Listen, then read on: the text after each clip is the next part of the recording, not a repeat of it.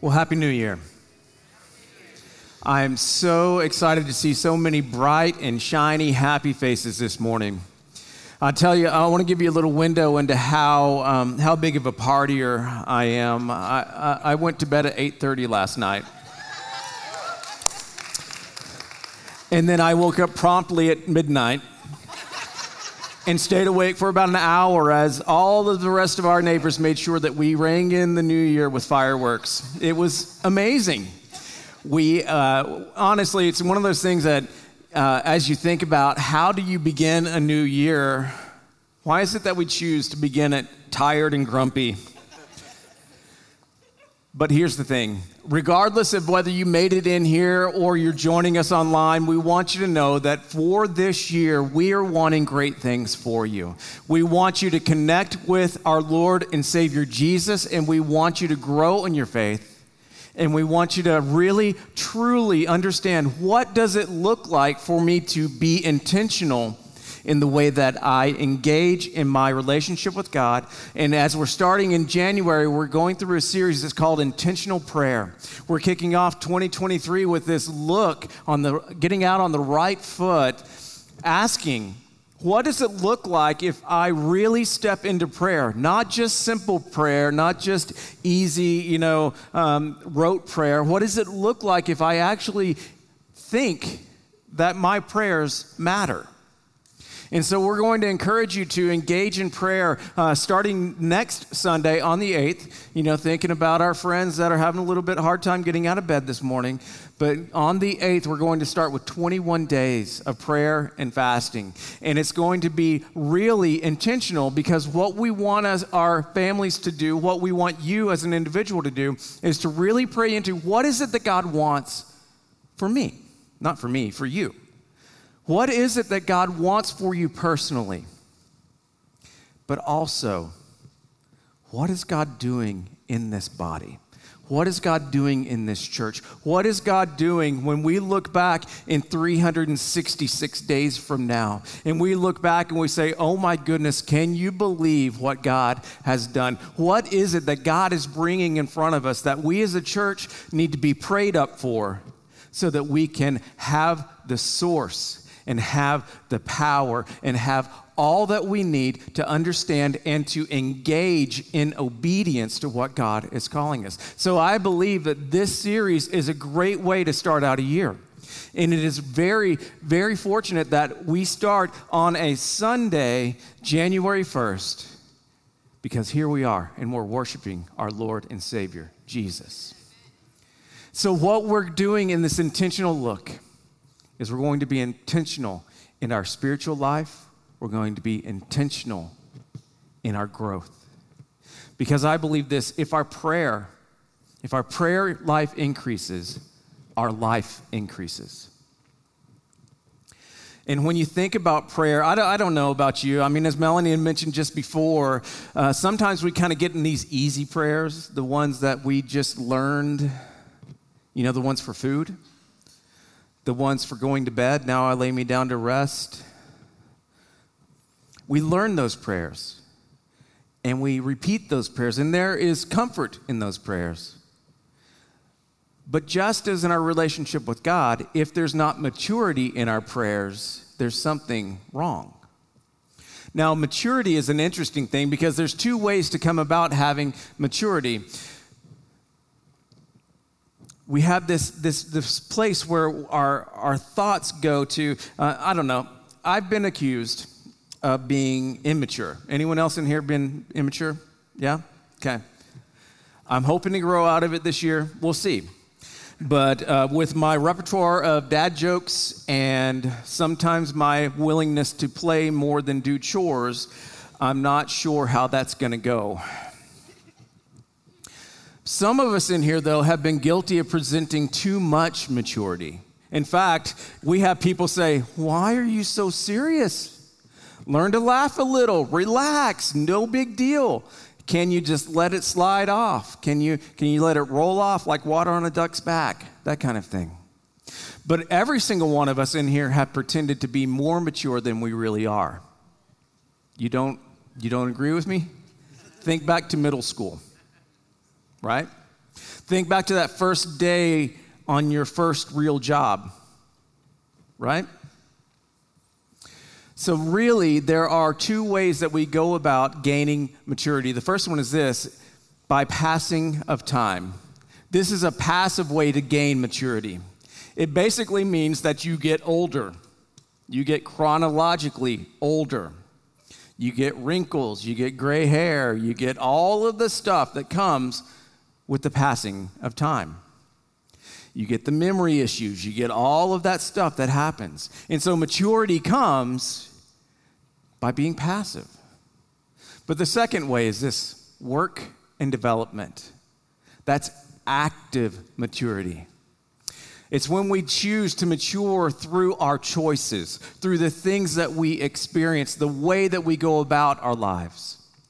Through these choices that we make and the effort that we put into becoming mature, we then work into being better we work into being more able. We work into being more confident. Which leads me to a question as we begin this morning Have you matured in your prayers? Have you matured in your prayer life? Have you matured in the way that you view prayer? Or have you remained passive? If we began with the rote chairs, rote chairs, rote prayers of our childhood. God is great, God is good. Let us think his for let us thank him for this food, right? Now I lay me down to sleep. And we have these rote prayers that we can just recite without thinking. Have we truly matured? If we believe that God only exists today to bless our food and to give us safe travels or to look over us while we sleep, we're missing something about prayer. And I will tell you that your prayer life is not matured. But have you then worked and developed a mature prayer life? Do you pray for other people? Do you pray for them not in that they would get what they deserve, but that God would grow in them? that God would bring his, his life into them? Do you pray to connect with God? Do you believe that God answers? In other words, the question is have you learned to pray from the heart? Have you learned to pray from the very depths of your soul? Because one thing I do know about prayer is it is absolutely deeply personal. Because our prayers to our Heavenly Father are, are an extension of our very being. They're an extension of the, the very core of our heart's needs. And learning to pray with your heart is absolutely unmistakable. And others see it, others admire it. How many of you have people that you know that if you ask them to pray, they're going to pray? How many of people do you know that if you ask them to pray, that their prayers are going to rock the throne room of heaven? That's the kind of prayer that comes from a heart. There's a connection and a depth and a realness to a heart's prayer. But here's the thing if we've struggled in that, now I tell you what, I'll be the first to tell you that I have struggled in prayer. And I have struggled in understanding how to pray, what to pray, when to pray, if praying is actually a good thing, if it actually does anything. I've struggled in all of these things. I've struggled in dryness of prayer. I've struggled in, in those moments where I just feel like I cannot connect to God. My, my words are bouncing off the walls and off the ceiling, and it just doesn't seem like anything is moving. And I'll tell you that as a pastor, when you pray prayers like that, it scares you.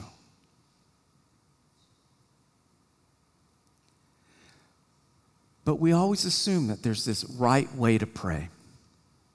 that there has to be some sort of formula. There has to be some better way because what we're doing isn't working. Because, uh, you know, I remember being 12 years old and praying for that Lamborghini, and it didn't happen. I remember being uh, a few years older and praying for the healing of my grandparent, and it didn't happen. And I just figured it's because I didn't have the right way to pray. I didn't have that formula that got results. Like there's some sort of secret to getting the things that we want. So we think, maybe this is it.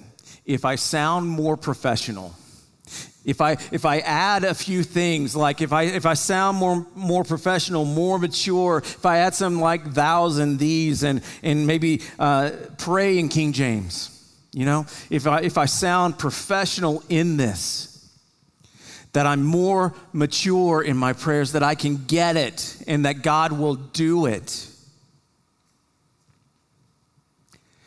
And I find myself feeling that in my prayers, I become corporate with God.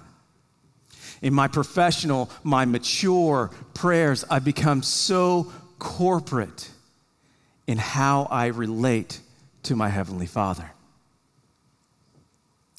we think that if I can just make it work, can I bring myself into this spot where I can be more mature? And so we think, okay, if I, if I go talk to the pastor, maybe. If I talk to the pastor and I, and I make my, my, uh, my prayer a little bit more known, and I get my professionalism, my maturity, if I get those things in line, then maybe it will be okay. And we find ourselves continually getting to the same thing over and over and over. Basically, we get into ruts. We pray for the exact same thing over and over and over again. But here's the problem when we pray for those things over and over and over again, we put ourselves in this place where we really aren't even sure that God's listening. And we're not even sure that change is going to happen. And we pray because it just feels like something that we should do. And in our ruts, in our prayers, we, we get bored. We just find ourselves lacking something. Every now and then, though, we might spice our prayer up just a little bit, you know, just to see if God was listening. You know, hey, I, you know, God, I, if you're if you're listening to this, God, would you make this happen, right? And we kind of just spice it all up. But when we get into these ruts in our prayers, we end up choosing to be passive over passion. Because prayer is not a memorized speech, it's entering into a conversational, intimate conversation with our Heavenly Father. Prayer is sacred communication. But I think there's something else that you need to know about prayer. And if you understand this, if you understand this statement, you're going to, it's going to change the very way in which you engage in prayer. It'll change the way that you invest yourself in prayer. It's something that you need to know, know. And what you need to know is this when you pray, God listens. When you pray, your Heavenly Father hears your prayers, He listens. And more than that, God wants to hear from you. So God hears your prayers and He wants to hear your prayers. He cares what you have to say. He knows what you carry in secret. In fact, our Heavenly Father knows those things that maybe we don't even know about ourselves. But our Heavenly Father wants to hear from you because your prayers, they matter they matter to Him. The prayers that you pray matter to your Heavenly Father because that communication builds intimacy. And intimacy pulls away all of the boundary, all of the things, the stumbling blocks, the, the things that are keeping us away from our Heavenly Father. Our prayers lay us bare before Him. Our prayers, they matter. They matter to others. Anyone in here ever asked someone to pray and then you knew that they prayed because you felt it? Now, we're not being all, all crazy in here. This is actual the way that God works.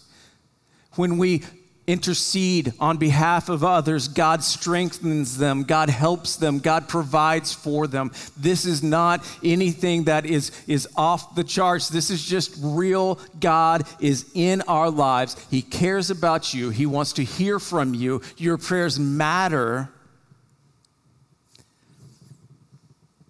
Your prayers matter for others, and your prayers matter for you. It matters what you pray, when you pray, how you pray, because there's a lot at stake in our prayer life. How we pray matters, what we pray matters. The writer of Hebrews, in talking about our, our approach to God, said this in Hebrews chapter 4, start in verse 16. Let us then, with confidence, Anyone in here lack confidence? Wow, I'm confident that I lack confidence. That's awesome. Now you have confidence. Let us then, with confidence, draw near, draw near to the throne of grace. We lack confidence and we avoid the throne of grace. Let us with confidence draw near to the throne of grace that we may receive mercy we shrink back. We dare not approach God, this holy God that, that has everything in control. We shrink back. We aren't confident. And we continue to walk the same path of pain and the same path of shame, that we may receive mercy and grace to help in time of need. We shy away from prayer and we wonder why we don't live in grace. This confident, mercy and grace receiving prayer begins. This, this, this mercy, confident mercy and grace prayer begins within us. And it's powerful, it's meaningful and it will change your life. Our prayers move us towards God. You know something else our prayers do? They shape us into the image of His Son. Our confidence in prayer, our approach to God is hindered sometimes, though, because we have barriers in our lives to prayer we have these things that we carry, these objections that we have. We say, God would never listen to a person with me, like me because I know the things that I do. I know the things that I think. I know the things that I say. I know the things that I interact in. And we put barriers in our prayers, assuming that God doesn't already see them that our Heavenly Father doesn't want to talk to us until we clean ourselves up. There's all this noise that happens around us. Sometimes it's actual noise from family, sometimes it's noise from our work, sometimes it's noise from the television, from the latest uh, series that we're binge watching on streaming. You know, we have all this noise that kind of keeps us from en- engaging with God. We have outside pressure but probably one of the more dangerous things that happens in our lives that keeps us from engaging our, our Heavenly Father in prayer is that we're comfortable. I'm comfortable. I don't need anything. I'm okay. If it's not our comfort, then it's our fear. Our fear keeps us from engaging God. The stress that happens in our life. But the first and the most difficult barrier that we will ever have to prayer it comes from within. It's my heart. It's your heart. Because my heart, it knows what so many don't. It knows those things that when you look in the mirror that you can't see past. It knows those things that when you walk into a room you feel everybody sees. My heart knows. It knows my fears. It knows my failures. It knows my indiscretions. Because my heart knows how far I am from God.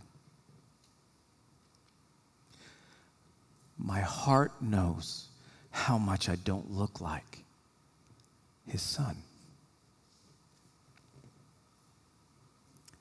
And I think of in the Old Testament, there's a, there's a, a king called David.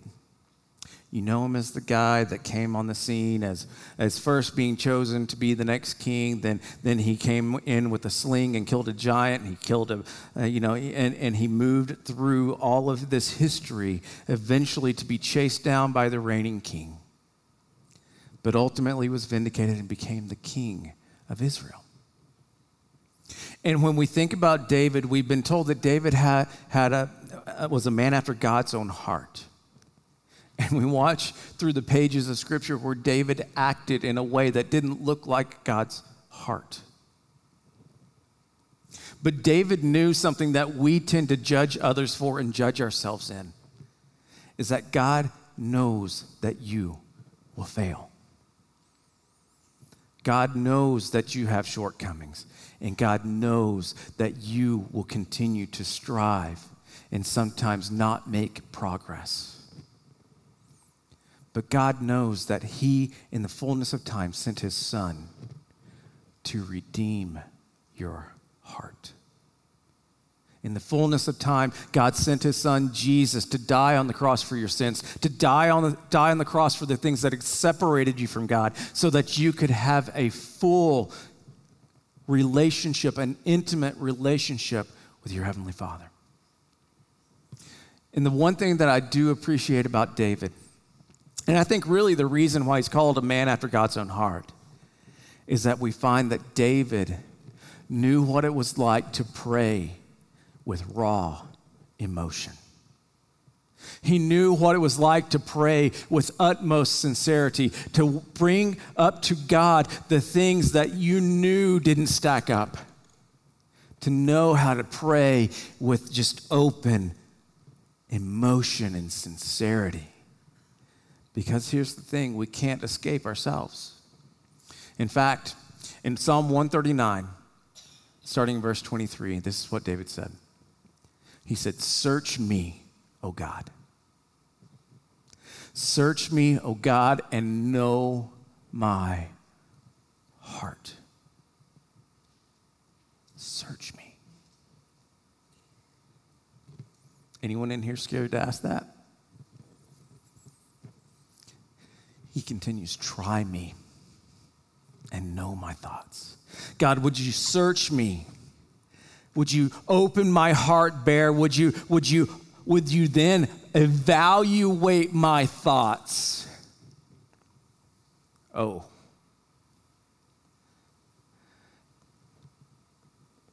Can we pray for our meal instead? Try me and know my thoughts and see if there's any grievous way in me. And lead me in the way everlasting. David says, God, you, I want you to take my heart, open it, lay it bare. And God, I want you to evaluate, to weigh, to judge my thoughts and tell me what's in here that doesn't line up with you. Don't leave me there. Don't leave me bare. Instead, Lord, lead me in the way everlasting. I believe if we can learn to pray those kinds of prayers, it will change the world. David prayed this prayer wanting the challenge and the result of God intervening in his own thoughts. God, that God would give him the answer. God, would you search me? God, would you search my heart? Would you search my thoughts? Would you search and see if there's anything that's oppressive? See if there's anything that's anxious? See if there's anything, God, that, that pulls me away from you? God, see if there's anything that's a barrier that keeps me from learning your ways to walking in your way, everlasting. Search me, God, and find my sin. So I want us to learn to lean in and pray God, would you uncover my thoughts?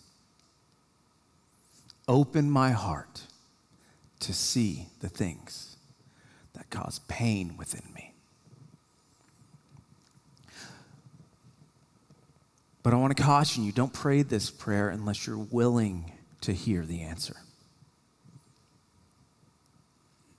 Because this prayer will bring conviction. This prayer will open up your mind to see the things that you do that you thought were good things, but they weren't God things. It will open your heart and your mind to correction, to moving from one path into a path of righteousness it will be redirective. Praying a prayer of an open heart laid bare before God will change everything about you if you choose to act on it. Because this prayer, it will change the way that you see yourself. And as you pray this prayer and work through the things that God shows you, it'll change the way that others see you. And more than that, it'll change the way that you see others.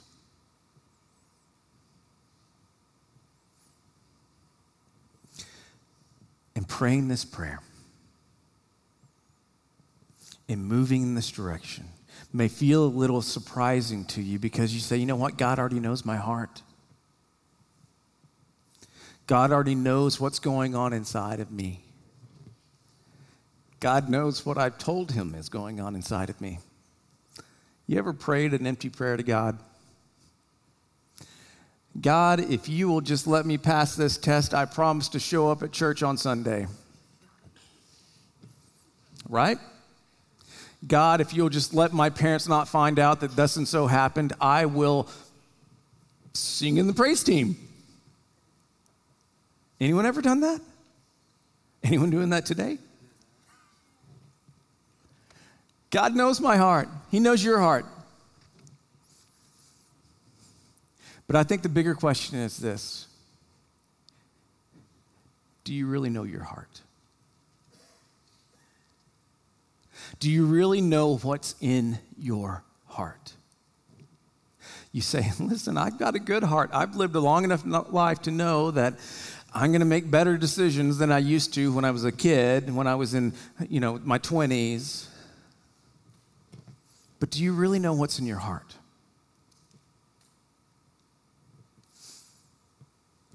Do you really know what's behind your motives? You say, I'm a good person. I, I just want to do right. So I'll do my best at work and I'll do my best at my studies and I'll do my best to, to care for my family. But I believe that in everybody's heart, there's some things that they just can't see, that you don't even know. Because here's the one thing that I know is 100% true every single person in here are liars. Because the bottom line is we lie to ourselves. We lie to ourselves, we justify our actions against the actions of others. We justify why we said what we said because they deserved it. Well, if, not, if I don't tell them, well, who's going to tell them? We lie to ourselves and we call ourselves good. when the prophet Jeremiah said this about the human heart. He said, The human heart is deceitful above all things, it is desperately sick. Who can understand it? The NLT says it this way Who really knows how bad it is? Our Heavenly Father does. And our Heavenly Father knows that our hearts deceive us. Because the bottom line of an unchanged, untransformed heart is about ourselves. It's about making sure that we are taken care of. It's about ourselves. It's not about Jesus. It's about the temporary things, not the eternal things. About what's easy, not about what's right. It's about what we want, not about what God wants. But Jesus came to transform our hearts. Jesus came to transform our hearts, and without Jesus, our hearts are stuck. Jesus not only forgives, but he transforms and he makes us new. You say, but wait, my heart is kind, I'm a good person. Our hearts lie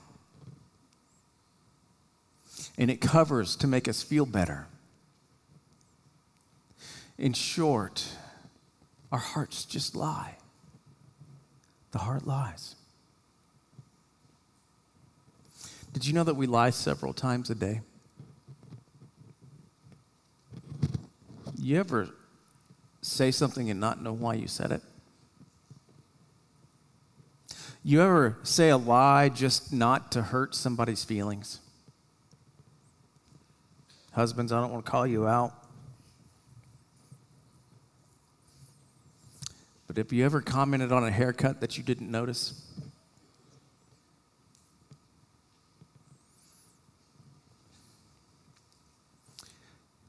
we lie to make ourselves look good. Uh, okay, not a lie, we just kind of exaggerate.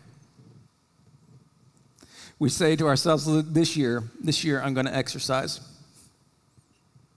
This year, I'm, gonna, I'm not going to eat too much. I'm not going to drink too much. I'm, I'm only going to watch one more episode. That's it. And we rationalize things and we, we put ourselves in a better position than we maybe truly are. And we say, listen, it's not gossip, it's a prayer request. I just want you to know what's going on in their life so you can pray for them. It's gossip. It's not a problem. It just helps me relax at the end of the day.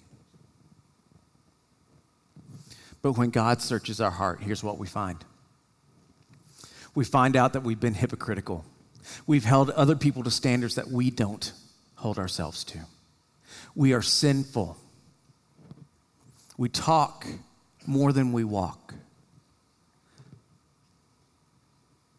we pretend. We find in our hearts pride and selfishness and lust and idolatry. And the more we mature in, the faith, in our faith, the more we have to face where we fall short. The closer we get to Jesus, the more clear our view of ourself becomes. We become more aware of our motives. We become more aware of the good things that aren't God things. And we can become more aware. And then when we ask God, God, would you search me? God, would you lay my heart bare? Would you open me up so I could see what you see? When our prayers no longer become this focus of God, do something for me. God, just do this for me. The more we mature, the more or the less we are looking for God to be a magic genie or a vending machine or just that padding on safe travels or the one that helps us find the closest parking space at the store or the one that makes us have green lights. Once we move past that, and we find that our maturity brings us to pray prayers that say, God, do something in me. God, search me, do something in me. Asking God to do something in you makes it possible for, for you to serve and to become like Jesus. Do something in me, God. Remove the barriers, remove those things, remove the selfish motives, remove everything that is pulling me away from you, and help me see as you see, God, so that I can do as you say. So, will you pray the prayer? God, will you search me? God, will you reveal those things inside of me that prevent me from being full on passionate in my relationship with you? God, will you bring to light my anxious thoughts? Will you, will you bring to light a path that I can walk on that helps me to move from being a person deceived by my own lies and walking in the way everlasting? God, will you search me? God, will you bring me to a place where I can be transformed? So, God, will you search me? And I'm asking you if you are serious about your relationship with Jesus to start praying this prayer God, will you search me? God, will you reveal the inmost thoughts? God, will you weigh them? God, will you help me to evaluate my heart? against the image of your son. God, would you transform me? I hope that's your prayer. And I hope that you begin to pray it today.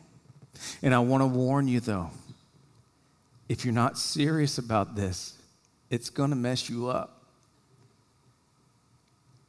When you start asking God to reveal these things, it means that you have to do something.